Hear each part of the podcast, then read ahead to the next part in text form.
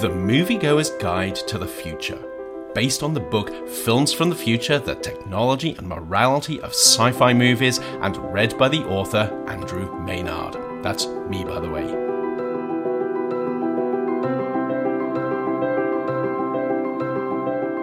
Chapter 14 Looking to the Future.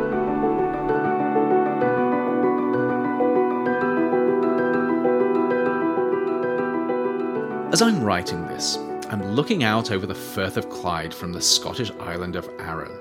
I first came here nearly 34 years ago in 1984, and it's been an occasional getaway for me ever since.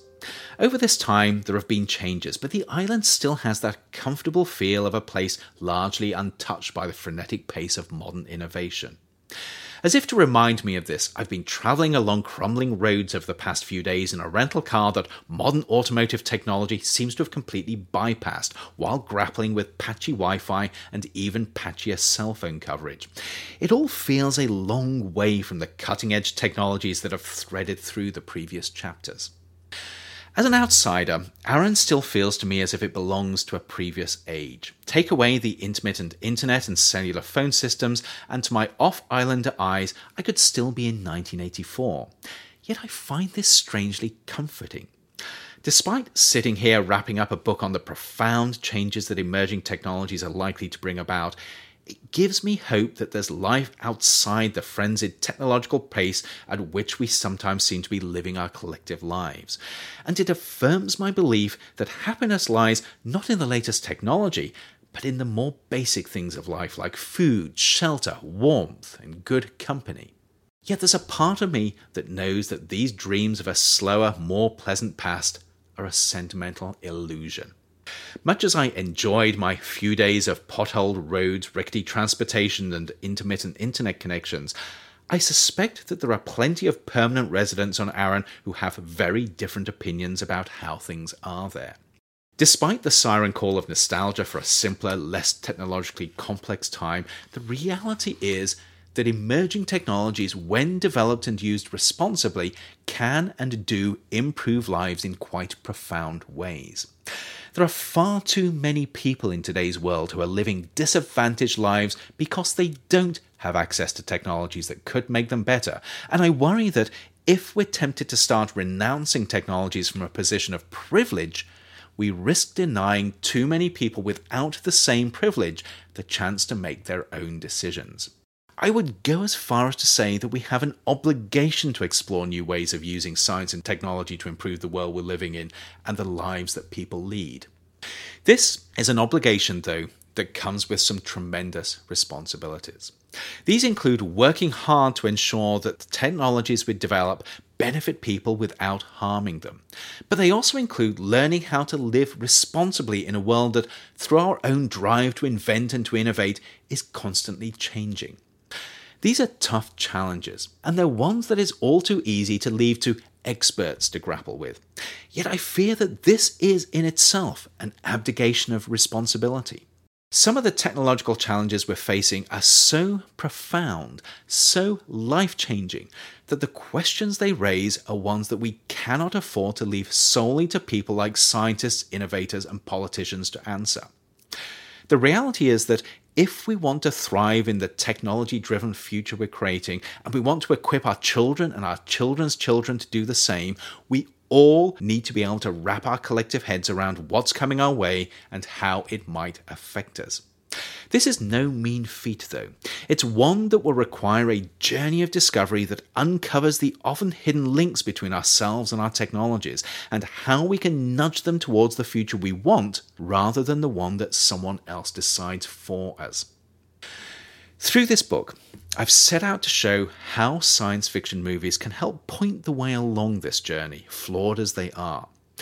As I've been researching and writing it, I've developed a deeper appreciation of how the movies here can expand our appreciation of the complex relationships between technology and society, not because they're accurate or prescient, but precisely because they are not tethered to scientific accuracy or to realistic predictions of the future.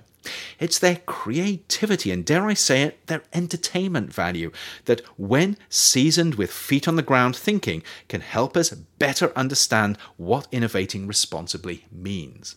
Yet, for all their usefulness, there are dangers in getting too wrapped up in science fiction movies as we think about the future. Movie makers draw on what we can imagine now based on what we already know. They cannot invent what's yet to be discovered. And in most movies, science and technology are simply devices that are used to keep a human centric plot moving along. This is precisely why they excel at revealing insights into our relationship with technology, but at the same time, it makes them a poor guide to the technology itself, unless, like here, they're used as a stepping off point for exploring new and emerging developments. There is another danger, though, and this is that without a good dose of scientific facts and social realism, science fiction movies can leave us with a misplaced impression that we're careering towards a hopelessly dystopian technological future, and there's not a lot we can do about it.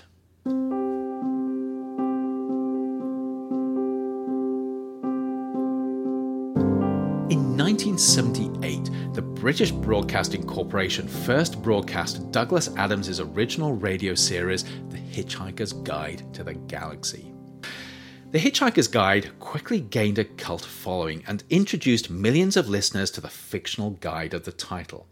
In 2005, four years after Adams' death, The Hitchhiker's Guide was given the Hollywood treatment. It wasn't the best movie ever made, truth be told, but with its irreverent look at life in a complex galaxy and an even more complex society, it does provide a fitting bookend for this particular journey. I am I must confess, a great admirer of the skill with which Adams collectively melded together odds and ends of ideas from very different places to create new ones in his work. He was, of course, well known for his often absurd humour, but beyond the humour, especially in the book and the radio series, The Hitchhiker's Guide provides a remarkably astute commentary on our relationship with technology.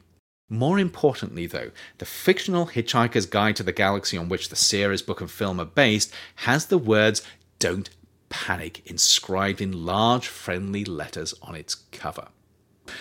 In today's socially and technologically complex world, this is sage advice. Of course, we shouldn't be complacent, far from it. Without a doubt, there are deep pitfalls on the road before us as we build our technological future. As we've seen in the preceding chapters, there are a multitude of ways in which we can well and truly make a mess of things if we don't think about what we're doing. And yet, I'm optimistic enough to believe that we have the collective ability to develop new technologies in ways that work for us, not against us. And here, don't panic is as good a piece of advice as any. There are, of course, many problems that we cannot solve with technology and science on their own.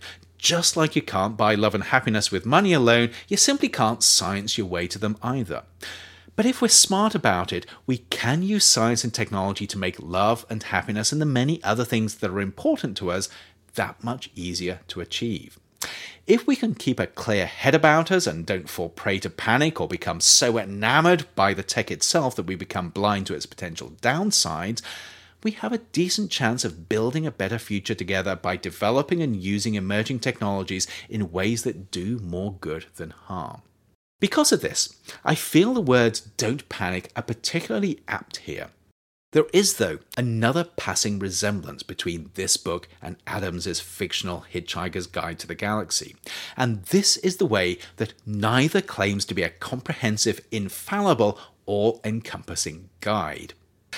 Adams's Hitchhiker's Guide to the Galaxy, a sort of lonely planet guide for galactic travelers who are looking for a great time on a low budget, doesn't even pretend that it can reveal and explain the vast complexities of the galaxy to its readers. Instead, it focuses on what galactic hitchhikers really need to know, like how to get from A to B while having a good time, how to avoid getting killed, and where to get the best drinks. This, of course, is a long way removed from this book. Yet, when I started to write it, two things quickly became very clear. The first was that for most people, what they really want when looking for a guide to the future is something that helps them get from A to B while having a good time, how to avoid getting killed, and where to get the best drinks. The second thing was that no one ever reads an overlong, overweight, and utterly incomprehensible guide. Sadly, this book fails miserably on the where to get the best drinks front, but I'd like to think that the preceding chapters and the movies they're based on have taken you on an interesting journey and one that provides at least a glimpse of how we can work toward creating a technologically sophisticated future while not creating more problems than we solve on the way. That said, much like its galactic counterpart, the book is a very incomplete guide. Over the last few years, I've had the privilege of being one of the contributors to the annual list of top 10 emerging technologies published by the World Economic Forum. And I can safely say that out of the 70 emerging technologies we've highlighted to date, there are only a handful that appear here. There are no self driving cars in this book, and no advanced nuclear reactors. There's no precision medicine, or hydrogen powered vehicles, or quantum computing. And there is absolutely no mention of blockchain. The reason, of course, is that the world of technological innovation is so vast, so complex, and so fast moving that any guide that attempted to explain everything would end up achieving nothing. Rather, I set out to focus on how we think about technological innovation, society, and the future, while exploring some intriguing but by no means comprehensive developments along the way. And by drawing on the imagination and creativity of science fiction movies, I hope this book achieves this. It may not teach you how deep learning works or the intricacies of CRISPR Cas9 gene editing, but the journey it covers, starting with Jurassic Park and de extinction and ending with contact and the search for extraterrestrial life, has hopefully left you with a new appreciation of how science and technology intersect and intertwine with society, and how, working together, we can help use this to build a future that everyone benefits from.